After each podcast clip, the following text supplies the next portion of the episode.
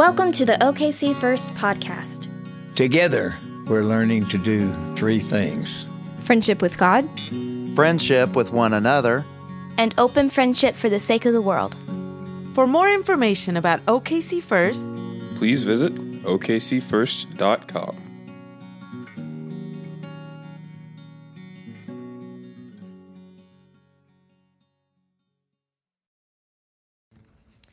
Today's scripture comes from the book of Romans, chapter 8, verses 12 through 17. So then, brothers and sisters, we are debtors, not to the flesh, to live according to the flesh. For if you live according to the flesh, you will die. But if by the Spirit you are put to death the deeds of the body, you will live. For all who are led by the Spirit of God are children of God. For you did not receive a spirit of slavery to fall back into fear, but you have received a spirit of adoption. When we cry, Abba, Father, it is that very spirit bearing witness with our spirit that we are children of God, and if children, then heirs, heirs of God, and joint heirs with Christ. If, in fact, we suffer with him, so that we may also be glorified with him. This is the word of the Lord. Thank you, Kristen. Thank you, Chesney, and everybody. Great stuff today. Years ago, in un, a moment of uncertainty, I asked my mom, Mom, was I adopted? And with love in her eyes, she looked at me and she said, Son, yes, but they brought you back.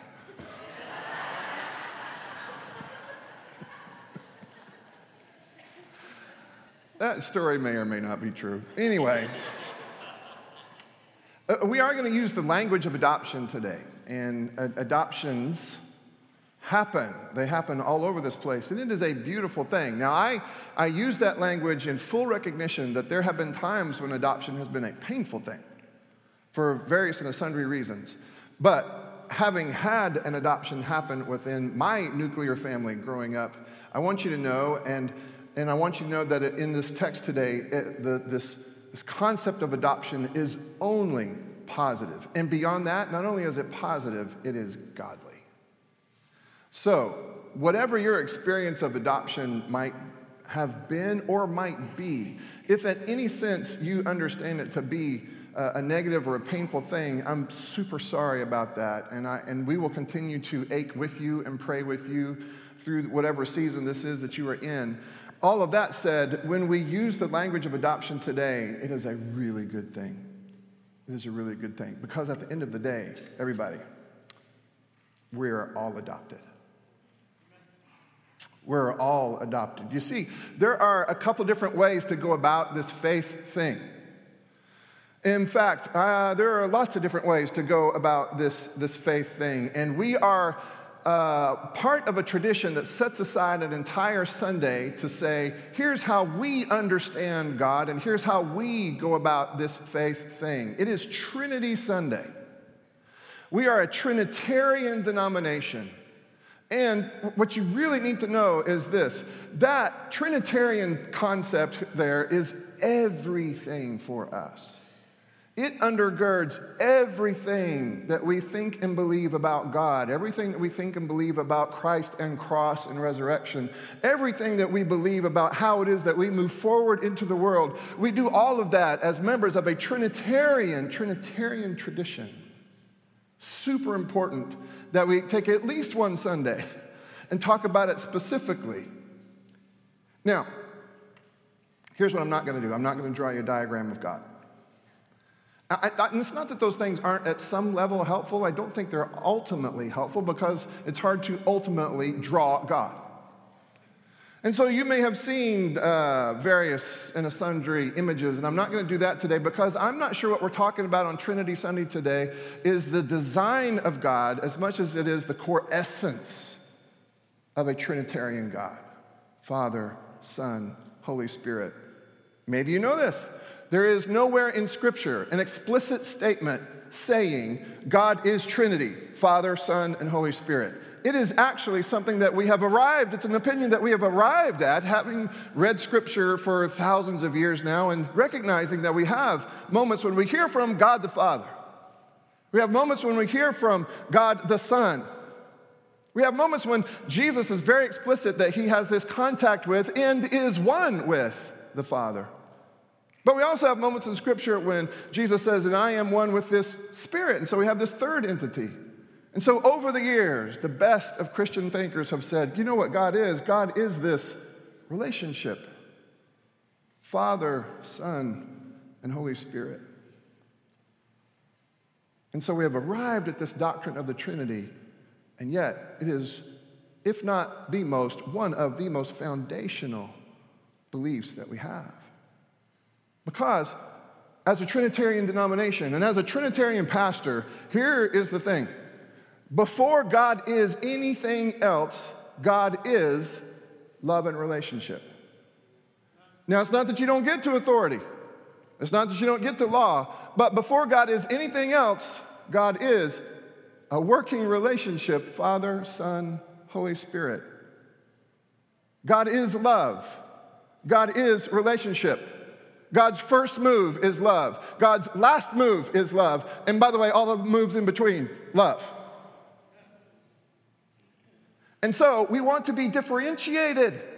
I want you to be able to tell that we are of a tradition that understands God first and foremost to be a God of love, and then you get to power and authority, as opposed to other traditions, and they exist, who start with God as power and authority, and then God commands you to love. We're not those people, we're the first people who say that God is first and foremost love. And all God's Trinitarian people said, oh, That's not bad, that's pretty good. Now, it's not easy if you have grown up believing that God is first and foremost power and authority. It's not easy to make that transition from that camp to the Trinitarian camp. Not easy now, and not easy uh, way back when when it was the likes of, oh, when it was the likes of Nicodemus.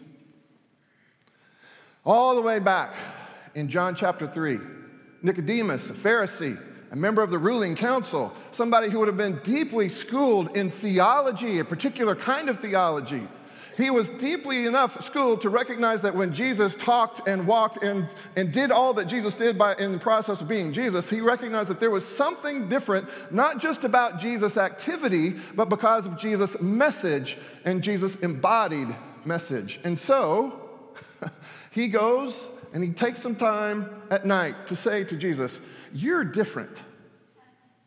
I noticed something very different about you. Let's talk about what that difference is.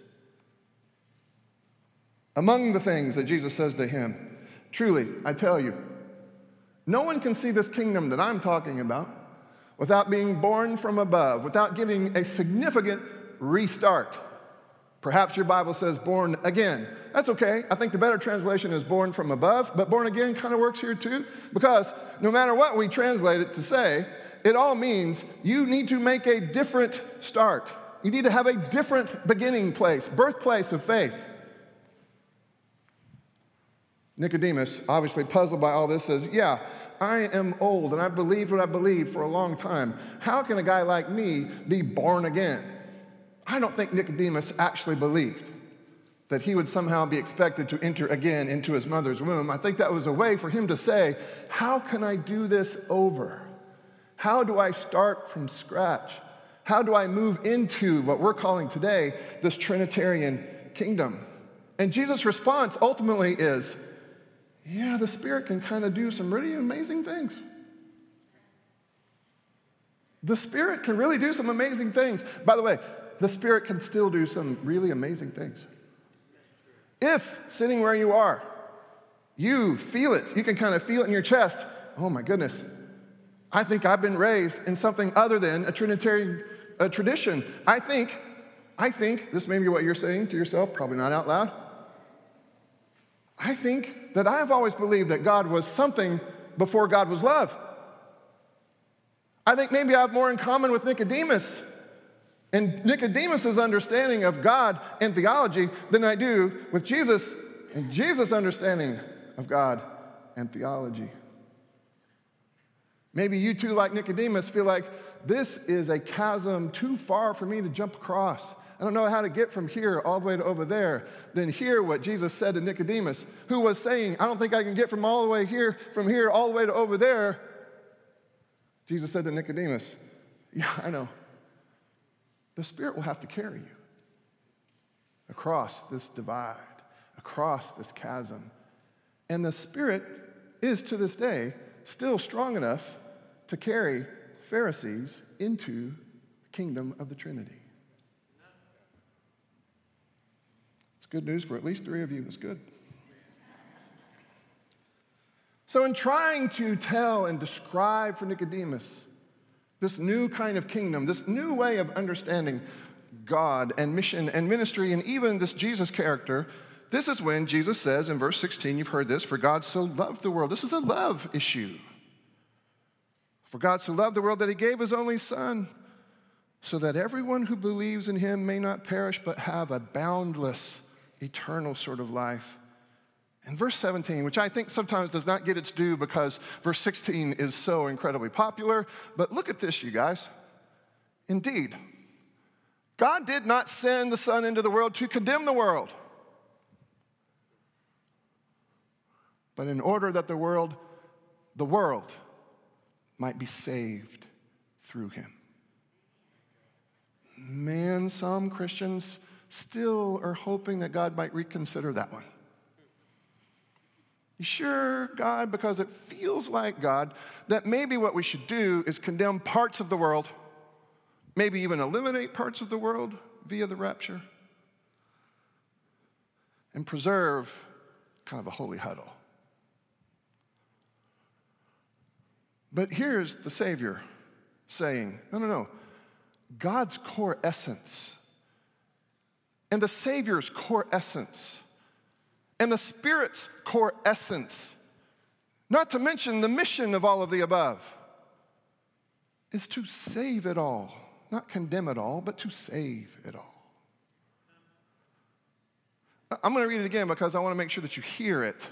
God did not send the Son into the world to condemn the world. God did not send the Son into the world to condemn those who aren't like you or don't like you, don't believe like you, don't look like you. God did not send His Son into the world to prove you right and them wrong. God sent His Son in order that all of you might be saved from something. That the whole world, whole world would be saved. Okay, how? Okay, welcome to Trinity Sunday. Here's how. Here's how God saves by making room in God's self for us, all of us. In other words, God saves through love. Are you okay with that?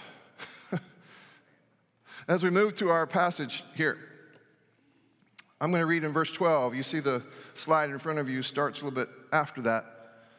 Paul is taking up the same message and mantle that we've heard Jesus take up. Brothers and sisters, we are debtors not to the flesh. We don't have to do what our bodies tell us to do to live according to the flesh. For if you live according to the flesh, you'll die. But if by the Spirit you put to death the deeds of the body, you will live. For all who are led by the Spirit of God, are children of God. Whew. You did not receive a spirit of slavery to fall back into fear, but you have received a spirit of adoption. Okay, a little bit of background stuff, and, and I'm going to make an educated guess about some of, of what was going on in Paul's mind here. Paul, who himself, like Nicodemus, was a self proclaimed Pharisee. In fact, Paul said, I'm a Pharisee's Pharisee. Paul said, I've had all the best schooling, and he had, and we think he was top of his class. He really, really studied his own faith, the Hebrew faith, deeply and was gripped by it, so gripped by it that he held those beliefs so tightly and brutalized other people who didn't believe like him for a time while he was Saul. And then love captured Saul turned Saul into Paul and changes not only his message, but his understanding, hear this, changes his understanding of God. And gave him lenses to look back on his own Hebrew history and see some evidence that perhaps he didn't see before. For example, here's what I believe, and many of us believe, is going on in Paul's mind. Paul was never very far from the story of the Exodus. We're not going to tell the whole story, but there's a part of it I want you to latch on to today. The story of the Exodus, a good gospel story where God wrestles God's enemy to the ground and liberates God's people so that they can be God's people, right? So God wrestles Pharaoh to the ground and he liberates these people, at least for a time. They start running and they run up against the Red Sea. And now Pharaoh, who is somewhat recovered, is angry and closing in. So you remember what happens? God actually parts this Red Sea. They walk across. The armies try to follow. The sea collapses on top of the Egyptian armies. And on the other side of the Red Sea, the people of God are not only safe, they are different. Here's what I mean on the wrong side of the Red Sea, they still understand themselves as uh, coerced employees of the Egyptian empire. They're slaves. They're slaves living in constant fear of disappointing their master, living in constant fear for their lives. They were slaves. But on the right side of the Red Sea, when those ties to the pharaohs and those ties to the Egyptian empire are now severed, watch this, very important. On the other side of the Red Sea, their identity changes.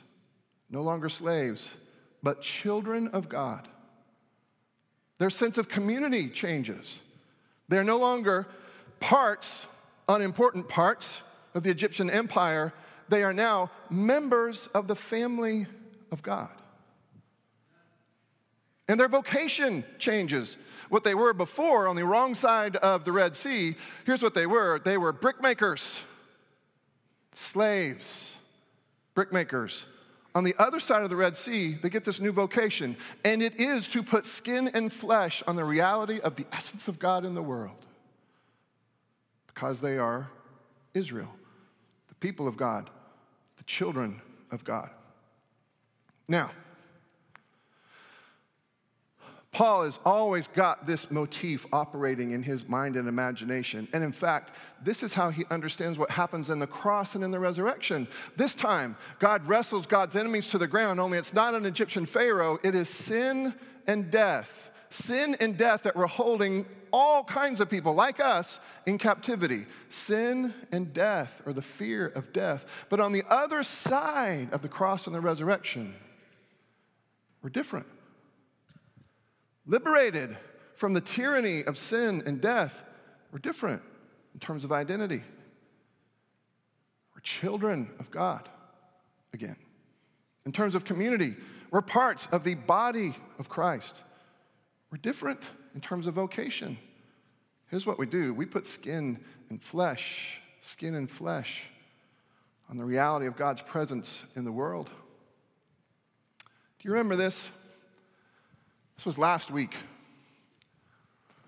Jeremy and Lori Lamb stood right here, and Jason and I were honored to be a part of the dedication process. Now, what you may not know, you probably, if, you if you listened, you probably did, that they were actually officially and legally adopted into Jeremy and Lori's family two days before. Two days before.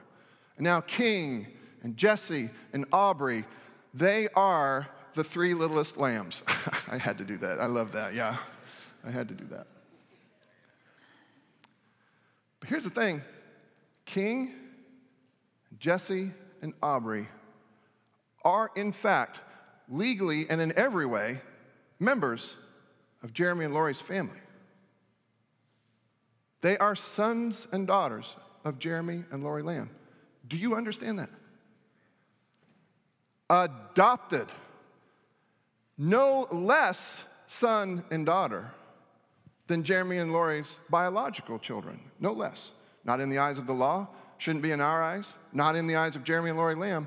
They now have five children because they adopted King and Jesse and Aubrey. By the way, we need to be diligent and recognize that King and Jesse and Aubrey are the children of Jeremy and Lori Lamb. Amen? Adoption. In other words, Jeremy and Lori went way out of their way to go get Jesse and King and Aubrey. They went way out of their way to grab them, scoop them up, and draw them in. They went through a lot of steps, and it's taken months and years to get to this point where they could finally be understood, the three kids, as children of Jeremy and Lori Lamb. But hear me say it again, and I know you know this, but I'm trying to make a point here. I know you know this, but these three, King and Jesse and Aubrey, are in every way members of the Lamb family. In every way. Because Jeremy and Lori went and got them. Jeremy and Lori went and got them. Like God went and got you.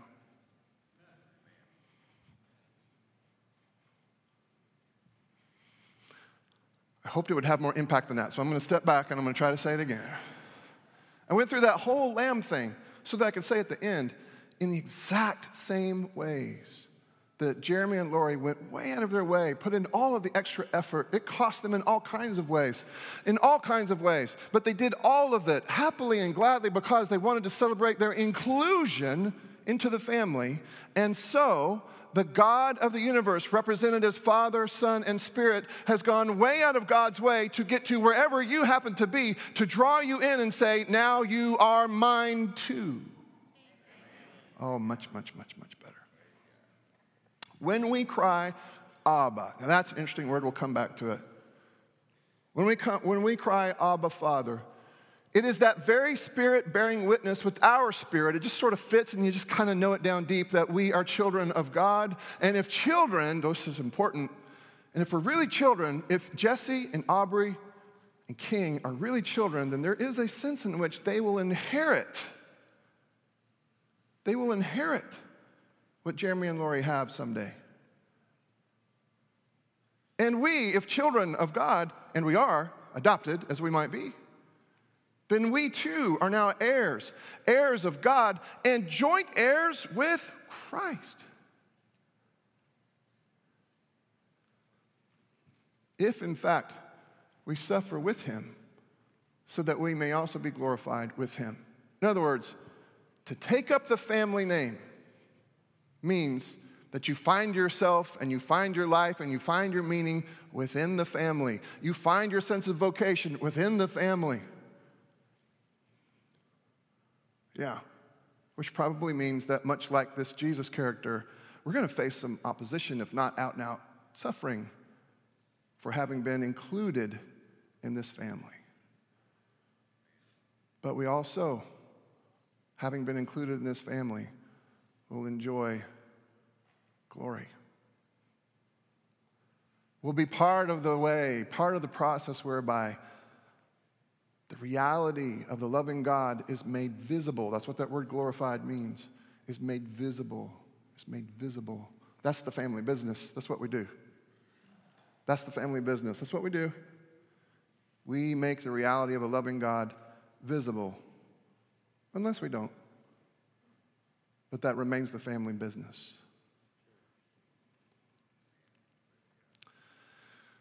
This is a very important painting, you all.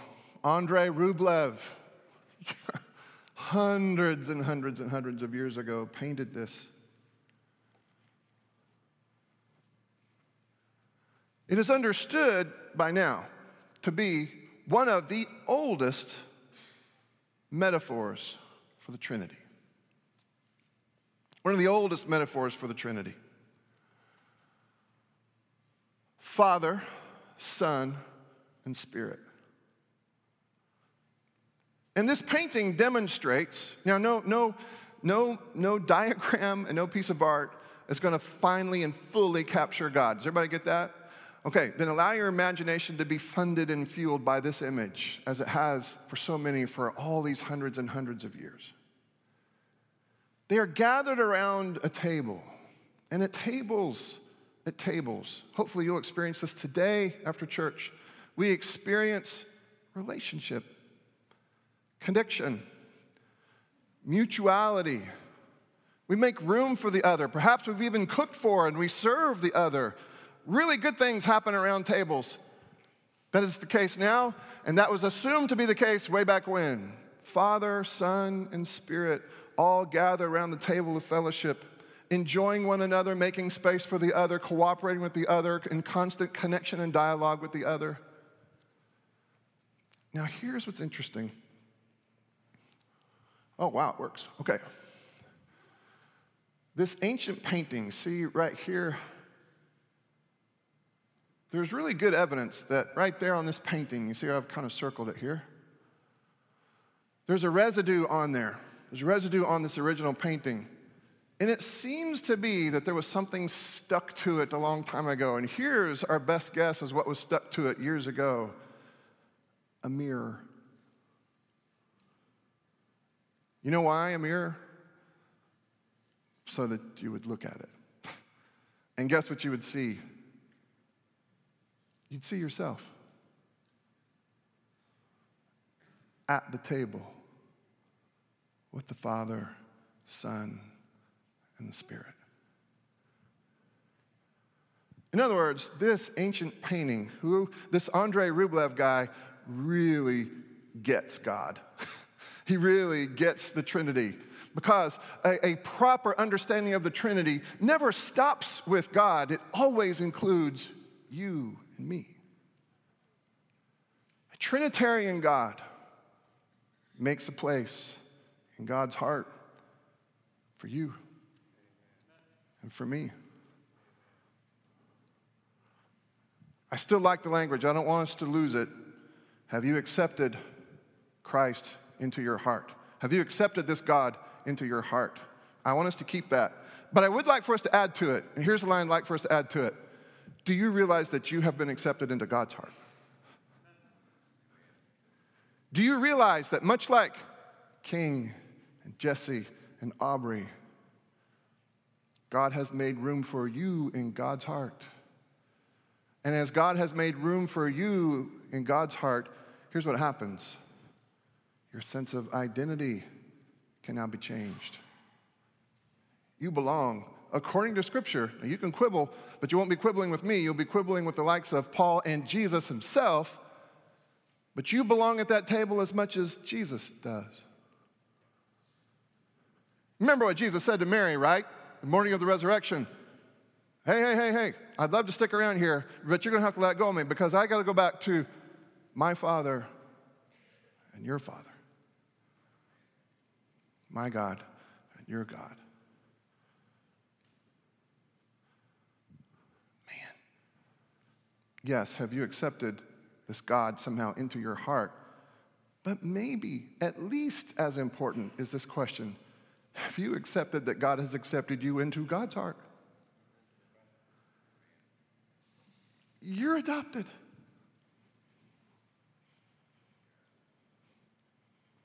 You're adopted.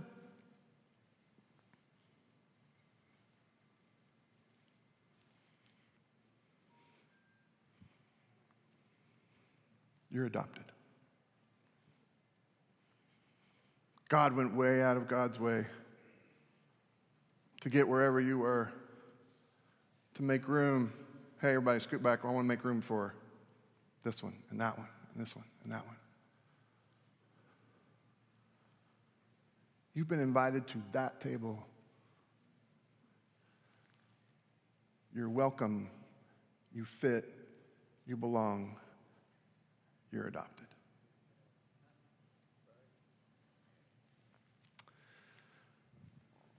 If you're helping us today, come and help us set this table. And may this table, in some sense today, be reminiscent for you of that table. May your imagination fire just long enough for you to consider that there may still be some semblance, some hint of a mirror on this picture. And I would invite you today, as you approach this table, to look and see that you are, in fact, welcome and adopted by God Himself. Heavenly Father, bless these elements. And today, God, may they have even more meaning for us. Help us to see how it is that in our hands we hold these tangible expressions of how far God went to receive us to God's self. Broken body and shed blood. This was a costly decision that God made to adopt us, to make room for us. And yet, God did it. God continues to make room. Help us to see that to be the case today, God, as we approach the table today. And as we sense the tangibility of the bread, may we sense the tangibility of our being received and adopted into your family. If you are visiting with us today, we take communion each week by intinction, which means we kind of get the whole body involved your whole body, our collected body. In a moment, I'll ask you to stand to your feet, to exit your pew to the left, and then to come forward with your hands cupped to receive this piece of bread. Someone will snap off a piece of bread and place it into your cupped hands and say, This is the body of Christ broken for you. As you hear that line, as you receive that line today, let it be for you a reminder of the cost attached to God's desire to adopt Don't eat it just yet, but take that piece of bread and dip it into the cup. When you do, that person holding the, holding the cup will say, And this is the blood of Christ shed for you. Again, may you receive that as evidence of how far God went to make room for you. And then take and eat. And then, if you would, find a place to pray. Now, you can go to one of these side padded altars. If you go, to one of these side padded altars, we will assume that you are there for a prayer for healing. It doesn't matter what kind of healing you're in need of, we will pray that prayer with you. It might be a physical healing, but it might be emotional or relational. We'll pray that prayer with you, and someone will anoint you with oil to remind you of God's healing presence. Pretty good prayer to pray on Trinity Sunday. Or you can come to one of these kneeling benches up front and if you come up here, we won't assume a thing, but we will pray with you. And at some point, you will feel us touching you on the back of the head, the neck, and that will again be a tangible reminder of the presence of God that is with you and chooses you today. And this is the last week we will, for a little while at least, do the blessing. And someone will be back here and someone will be over here. And they're going to pray that if you've gotten a blessing already this particular season, then they will say similar things to what you've heard, but I've asked them to include somewhere in the liturgy, whether it's the only thing or just the last thing that is ever said. I've asked them to say to each of you, You are adopted. And some of you perhaps need that reminder, that reminder of where you belong and where you fit. Heavenly Father,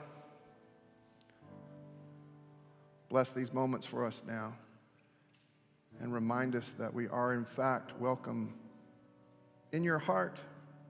We're welcome at this table. So, on the night that he was betrayed, that our Savior took bread, he blessed it, and he broke it, and he gave it to his disciples, saying, This is my body broken for you, and every time you eat of it, remember me. Later on, he would take the cup he held it up before them and said, And this is my blood, the blood of a new covenant, and every time you drink of it, remember me. All across the sanctuary now, if you would stand to your feet, exit your pew to the left. If you would like to be reminded of your baptism, there is a place here for you to do that as well. But come forward now with your hands cupped. These are the gifts of God meant for the people of God.